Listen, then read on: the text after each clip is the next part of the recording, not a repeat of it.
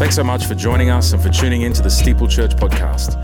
Our hope as you listen in is that you might encounter Jesus, hear and receive his love, and be encouraged and empowered by his spirit to be and bring life and love to one another and to the other in your world. If you would like to get in touch with us or keep up to date with what's happening in and through the life of Steeple Church, please jump on to our website at steeplechurch.com.au or follow us on the socials via Facebook or Instagram at steeple.church. We're looking forward to meeting you one day soon, but in the meantime, enjoy the message. Bless you, fam.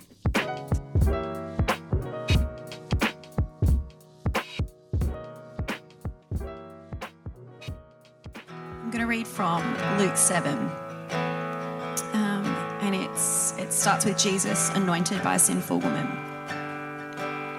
It says, When one of the Pharisees invited Jesus to have dinner with him, he went to the Pharisee's house and reclined at a table.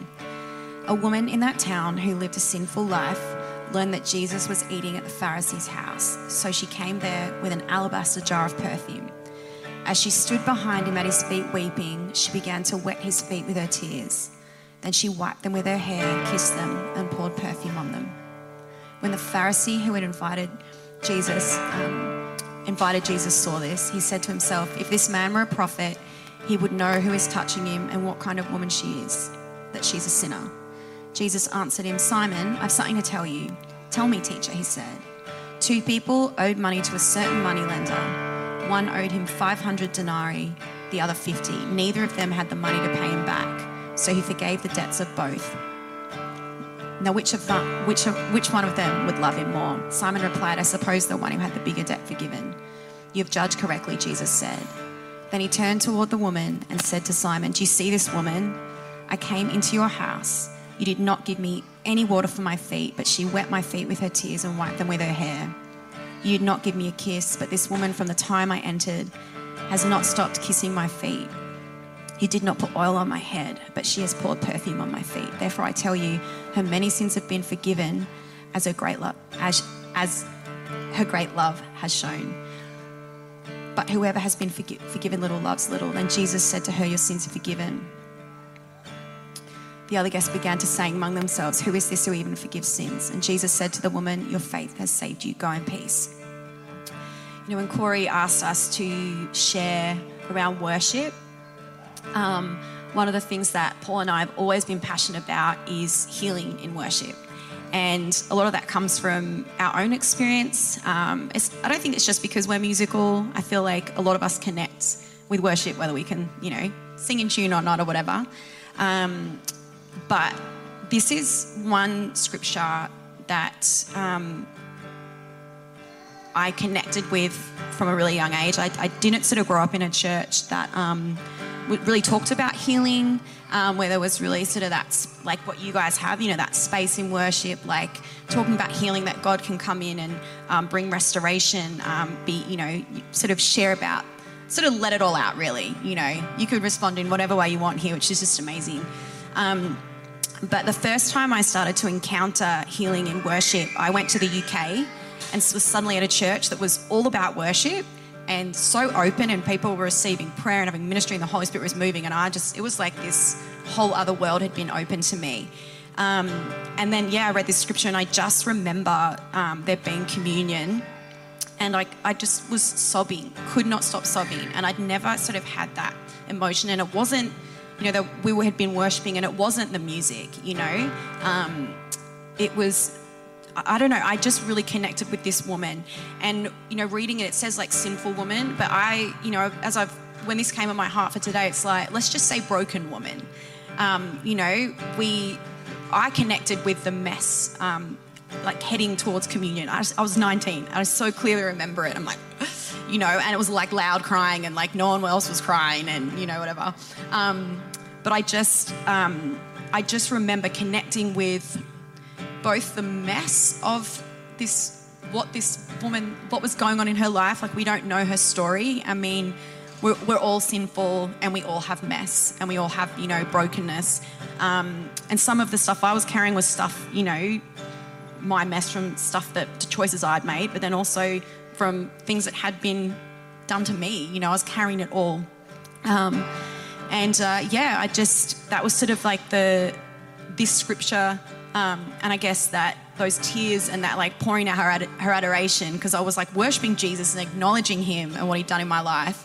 And then also like it was almost like all of that brokenness started to come out. And I've had other experiences like that as well. That kind of kicked off the like healing in in worship journey for me. Um, and you know, it's not like that kind of stuff happens all the time. But um, whether it's been on my own personally, um, we both songwrite. We both, um, I don't know about you guys, but even just worship, not, not necessarily when we're all together, but when you're on your own, you can be listening to worship and God just starts ministering to you or speaking to you. There's something really powerful about worship and being in His presence um, in that way. Yeah, and the couple of things um, that stood out for me just to share today, two really quick things with this story. Um, I think it's just a reminder of um, we when we come to Jesus and we we're fully open, we can pour out, pour it all out to Him, and His response is so loving and so compassionate. Whether it's mess because of you know just whatever's been going on in our life, it's just we bring that mess in worship, and um, I think potentially like the other thing that I just find so unreal about this story is that she was known for being messy.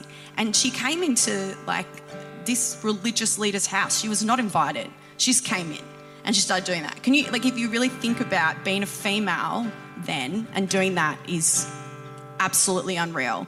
Like the courage it took for her to to step into that environment out of her just adoration and I guess just longing um, she'd heard about Jesus and she wanted what he had, you know? She wanted that, um, yeah, she wanted what he had. Like he was, he was clearly offering something that she needed and she knew she needed.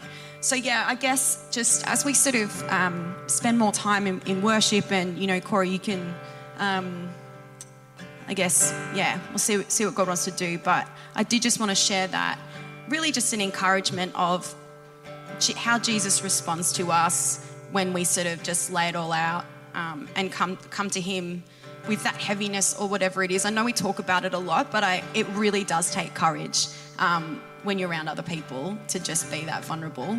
Um, but I would say just go for it. And you know, even when it comes to prayer or whatever, this is just one opportunity that you have in the week, really to be surrounded by you know, people. Like we're on our own at home during the day. No one, like we're not around anyone who can pray for us, you know. So I just say, be open, go for it. Um, yeah. I just quickly say something. But I can't play and talk, so I'm going to I'm to let you down, Corey. I'm going to have to have a tiny break. Go, go. I just think, you know, with what Lex is saying, I feel like with healing, the barrier to it is vulnerability, right, which this woman showed. Huge vulnerability. And the thing that I find most in church, the thing that prevents vulnerability is shame. Like, shame is an awful feeling to carry. And a lot of people have experienced um, in church or in families where they've been shamed. They've been in, um, in roles where they've had people above them misuse that power. A father misusing his authority. And instead of loving a child, you know, you end up with these wounds from your, your family experiences. And then in church as well, pastoral roles. I had an experience at a church in Florida where the guy, sorry, it's a vulnerability, right? I'm, I'm, super empathetic, so I, I feel this stuff, and I feel it in this room with you guys. Of it's, I met with this counselor about this experience, and I'm fine from it now. Doesn't seem like it, but I promise you now. and um, she said you shouldn't give so much power to that person. But I was under this guy's leadership. He was my, he was my pastor. I worked for the church, so he was my boss. He paid my salary, and he was also a really, a really close friend. But he really abused his position of authority, and he burnt out and became a really destructive figure for a lot of people in this church. So my experience, I had a good family upbringing, but the church side of stuff was really messy for me in that role. And this, this counselor said you shouldn't give that person that much authority to have hurt you this much. And I feel like I understood what they were saying, but I don't know if any of you have been in these, in these roles or in this position where it's really hard not to hand over authority and influence to someone who has taken it from you. And so you end up in this vulnerable position of being mistreated, and that leads to pain, right? And then what that leads to is shame, right? You feel just embarrassed, or you feel this sense of, I can't let this stuff out. I should be, you know, I was a grown man at the time. And you feel like this sense of, um, yeah, shame. And so shame shuts down vulnerability, and vulnerability leads to healing, just like in that woman. And so I don't know where everyone's at. We're going to continue worshipping. And Corey, you can take over now. I'll start playing again.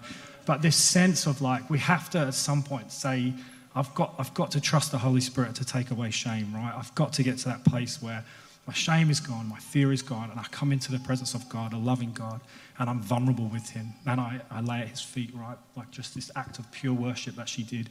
And avoiding the shame of being a woman in that, in that season, in that culture, she chose vulnerability over it. And it leads to just this unreal story that we tell thousands of years later this story of, I won't be shamed, I'll be vulnerable at the feet of Jesus, and I'll allow Him to heal me. So I'll stop. That's good.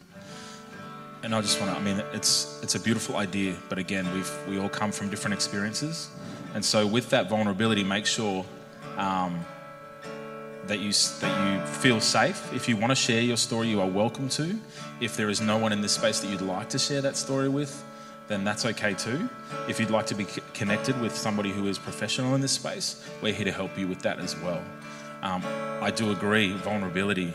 Exactly. I mean, thank you so much for sharing your story with us this morning um, both of you. I really appreciate that. And I think the invitation is there.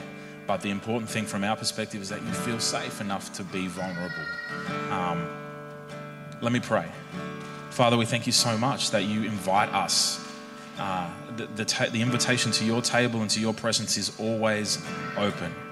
So, Father, we, we, we've heard you speak this morning through Paul and Lex. We're going to continue to worship for a bit longer and create space for people who might want to come to you um, and be vulnerable with you first. God, my prayer is that we would continue to be a safe church. Help us to continue to curate that space, that people might feel safe in this environment. Father, they might encounter you in that way. God, we thank you that we can be open with you. Lord, we acknowledge that not every church, not every person is safe. Lord, I, I repent of the times where I have made people feel unsafe. That is not a true reflection of who you are. So, God, I ask for your forgiveness in that, for the moments where I've missed the mark, where I've fallen short. Lord, we thank you that you are a good God, a safe God, a gracious and loving and merciful God. Help us, Father, to experience you in that way, afresh and anew. In Jesus' name. Thanks again for tuning in to the Steeple Church podcast. We hope you were encouraged as you listened in. As I said at the top of the podcast, we loved having and hosting you in this way, but we'd love to hear from you and pray for you. So please drop us a line via our website, or better yet, if you're local to Melbourne, drop in on one of our Sunday gatherings, 10 a.m. every Sunday in the hall of St. Barnabas Anglican Church at 86 Balwyn Road, Balwyn. Peace and love, friends. Have a great week.